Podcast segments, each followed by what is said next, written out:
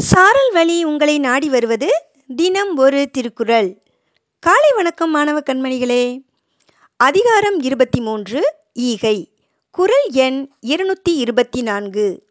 இன்னாது இறக்கப்படுதல் இறந்தவர் இன்முகம் காணும் அளவு. விளக்கம் கேட்பவரின் முகமலர்ச்சியை காணும் வரை கேட்க விடுதல் இனியது ஆகாது. உதவி கேட்டு வந்தவருடைய துன்பத்தை தீர்க்க முயலாமல் வெறும் அனுதாபம் மட்டும் பேசுவது நல்லதன்று. உதவி கேட்பவருடைய குறை தீர்த்து அவர் முகம் மகிழ்ச்சி காட்டுகிற வரையிலும் வெறும் இரக்கம் பேசுவது நல்லதன்று என குறிப்பிடுகிறார் திருவள்ளுவர். மீண்டும் குரல். இன்னாது இறக்கப்படுதல் இறந்தவர் இன்முகம் காணும் அளவு. நன்றி மாணவ செல்வங்களே இந்த நாள் இனிய நாளாய் அமைய வாழ்த்துக்கள்.